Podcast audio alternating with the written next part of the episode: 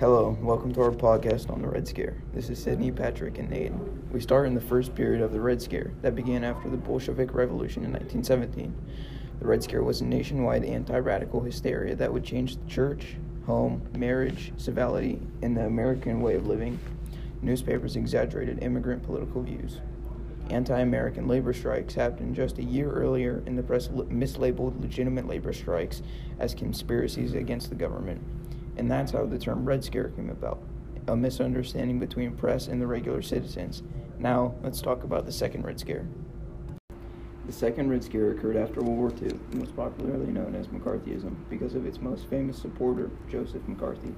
McCarthy commonly accused celebrities and regular people of being communist spies.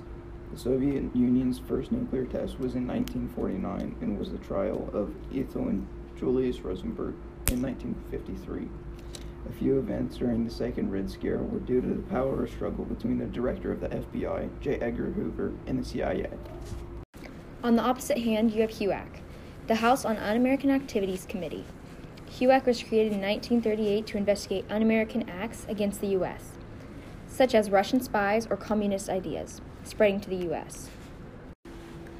Throughout the Second Red Scare, many people were convicted of being tied to the Soviet Union or communist actions, such as Julius and Ethel Rosenberg, an American couple who spied on behalf of the Soviet Union and were tried, convicted, and executed June 19, 1953.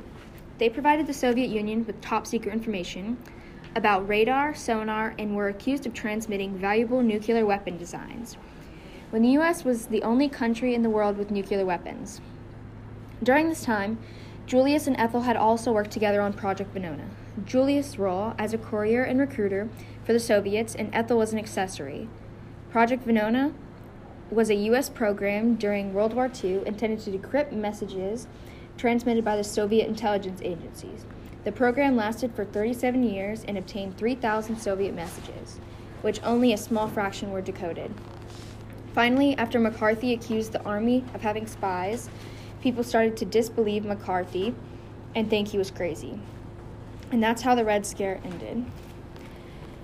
The Red Scare fits into the larger Cold War because it created tension between the Soviet Union and the US by thinking that the Soviet Union was going to invade us with communism. Well, that, thank you for listening to our podcast. Hope you learned something about the Red Scare.